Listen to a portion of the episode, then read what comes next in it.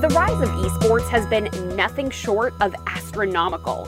Its evolution has launched competitive gaming into millions of households and built an expansive industry of teams, competitions, streaming influencers, and related product. And while a lot of sports were put on hold during the pandemic, esports competitors were able to stay connected and keep working on their skills during lockdowns and social distancing. And some of that esports business is starting to catch on in San Antonio. For most of my life and being in my 30s now, it helps shape who, who I am. I like to compare it to a bar. Uh, you can be at home and you can drink at home, but a lot of people would rather be social. One of the main goals that I have is to actually become a coach, to either coach at the university level or at the high school level, because both are growing crazily. I'm Erica Zucco, and this is Commerce Street, a business podcast and an Eyewitness News original. We're diving deep into the growing esports scene in San Antonio, from a local student scoring a scholarship for his esports skills to the people involved in creating opportunities to expand the gaming world.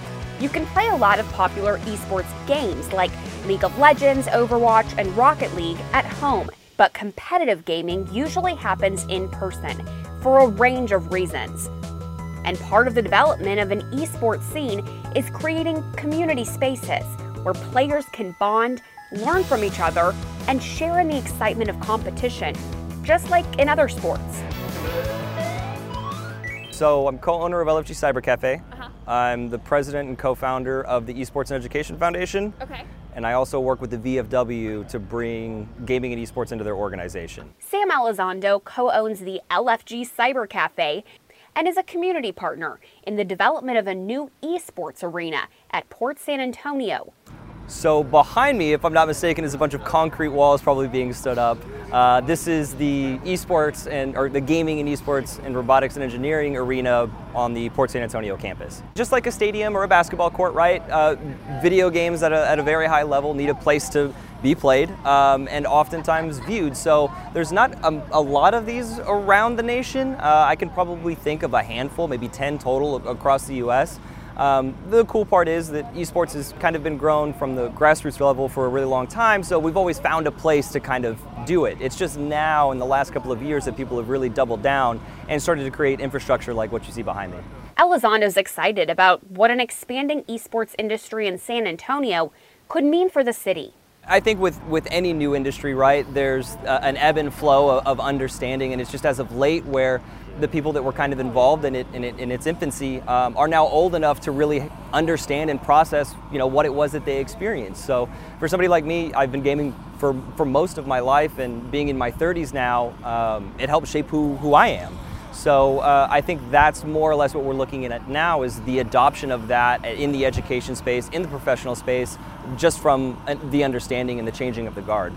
What will likely happen here and how will that impact San Antonio? Hopefully tons of gaming events. Um, you know, San Antonio has historically been a huge tech city. Uh, the caveat with that is we have amazing cybersecurity programs, tons of opportunity and places to work, but people tend to leave after they graduate and, and go to the more, you know, exciting and buzzing places like California the hope is that this will create you know entertainment for those people and start finally keeping them here in the city and in the state to you know grow our, our, our place as a whole. Philip Torres also owns a gaming venue, Shenanigans Gaming. A longtime gamer himself, he's followed the progress of the gaming community in San Antonio. It's, it's really changed with, uh, I guess, the build out of the bigger fiber networks. Everyone has more access to computers and internet. Um, and then with the whole revival of just competing online, Fortnite went crazy, um, Rocket League went crazy, League of Legends, a lot of uh, competitive video games came out. Um, and again, I guess it all has to do with uh, access to internet, access to PCs. And yeah, it's really taken off locally. Uh, it's, again, there's a new generation of LAN centers, um, maybe only open in the last few years. So that's really revived it here in town. Biggest communities are probably the Super Smash Bros. Ultimate community. Shenanigans brings gamers together, adding to the sense of community among players. I like to compare it to a bar. Uh, you can be at home and you can drink at home, but a lot of people would rather be social, uh, be out at a bar, drinking, spending time with your friends, getting to know other people, uh, shared interests. So same with a gaming venue. You can game at home, but we'd like to create a community, a sense of community where you can come in, uh, play with your friends, meet other people that have the same interests as you. Uh, you're already video gaming together, maybe you play, play the same games. Um, so you can make friends, socialize, and compete as well. His employees are inspired by the mission too. Caleb Villarreal is a customer service representative at Shenanigans. Uh, Shenanigans especially is community driven. We take all of our advice from the local community and we're all about teams. Phil himself had several teams in esports and card, uh, several card games before we opened up and then this place kind of took over. But uh, that's actually something we're going to be looking to expand back into soon is um, sponsoring certain teams for video games, computer games, card tournaments, things like that. So what exactly do we mean when we say esports? You might just think it means all video games, and it kind of does.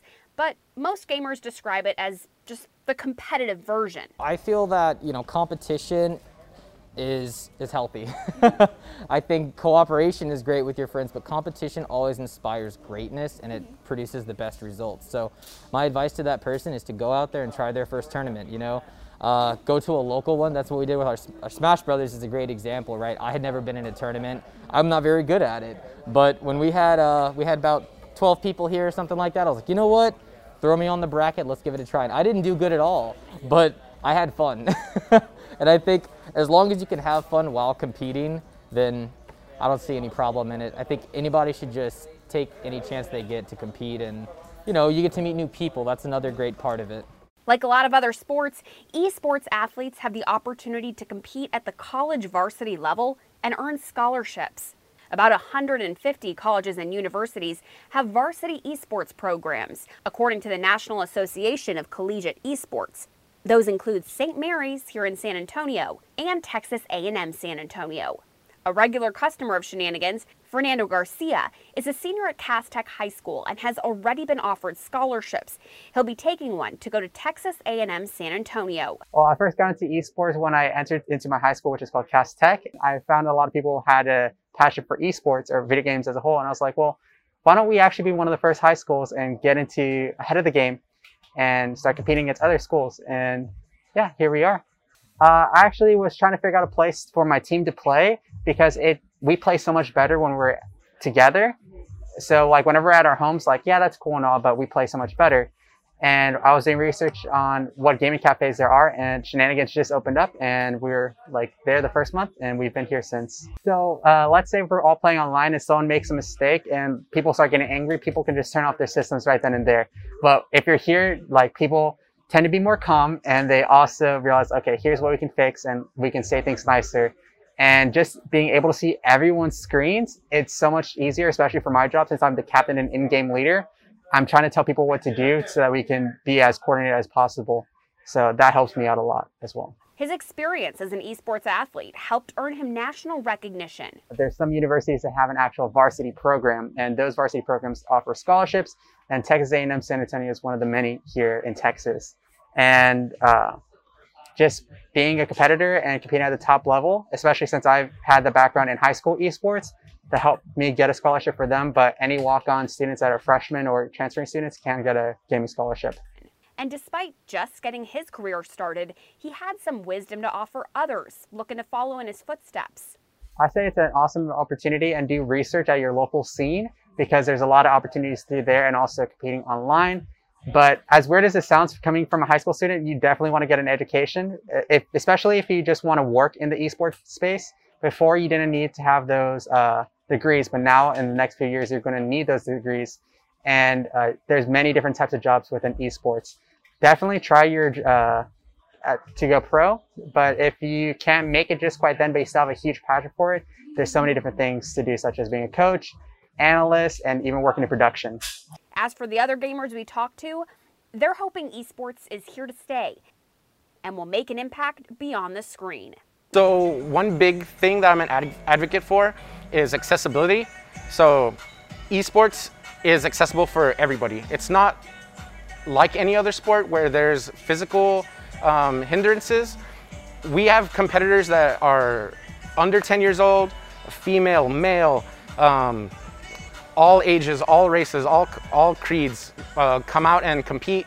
Um, again, almost no uh, physical hindrances, um, and anyone can compete in esports.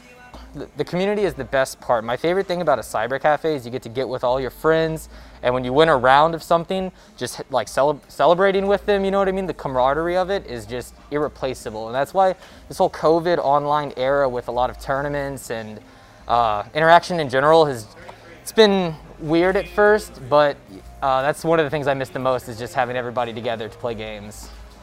it was something I didn't have. It was an opportunity that I was never shown, and uh, it would be difficult for me to, to not take an opportunity to, to give somebody else a chance or show somebody else a door that they could open. Um, it means a lot for me personally because it really helped me through some tough times when I was young.